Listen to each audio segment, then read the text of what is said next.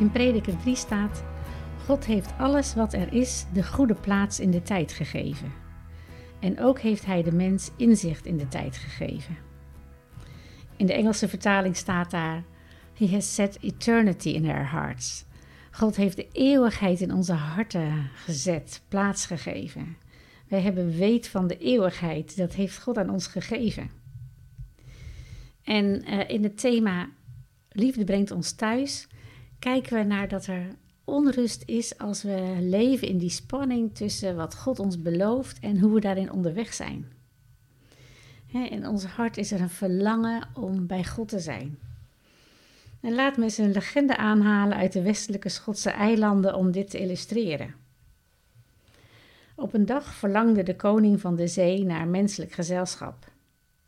En een poosje later, terwijl hij in zijn grot onder de zee was, hoorde hij gehuil, een zwak menselijk gehuil.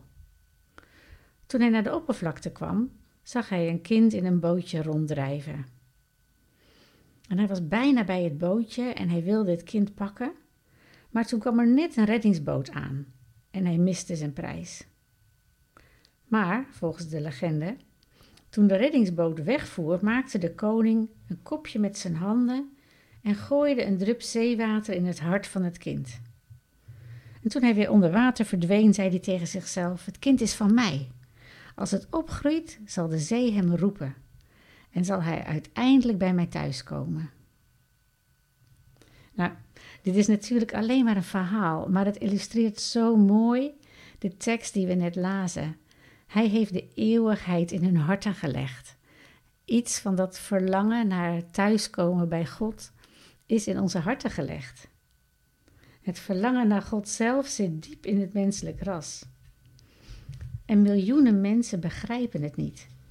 Ze merken alleen af en toe op dat ze verlangen naar iets onverklaarbaars. Dat er een soort leegte in hun hart blijft.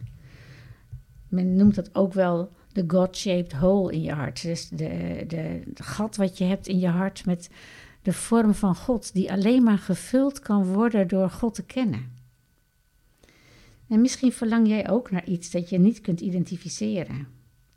Zou het kunnen dat je je hart nog nooit hebt geopend voor God en zijn Zoon Jezus Christus? Als je dat nog nooit gedaan hebt, doe het dan nu. En bid dan dit gebed met mij. Hemelse Vader, ik zie dat U en U alleen mijn ziel echt kunt voeden, vullen en verzadigen. En ik bid om vergeving voor elke zonde die ik heb begaan. Neem dat van me weg, reinig me en maak me een volgeling van U. Red me in Jezus' naam. Dank u, Vader, dat u altijd trouw bent en dat u de levende God bent. Amen.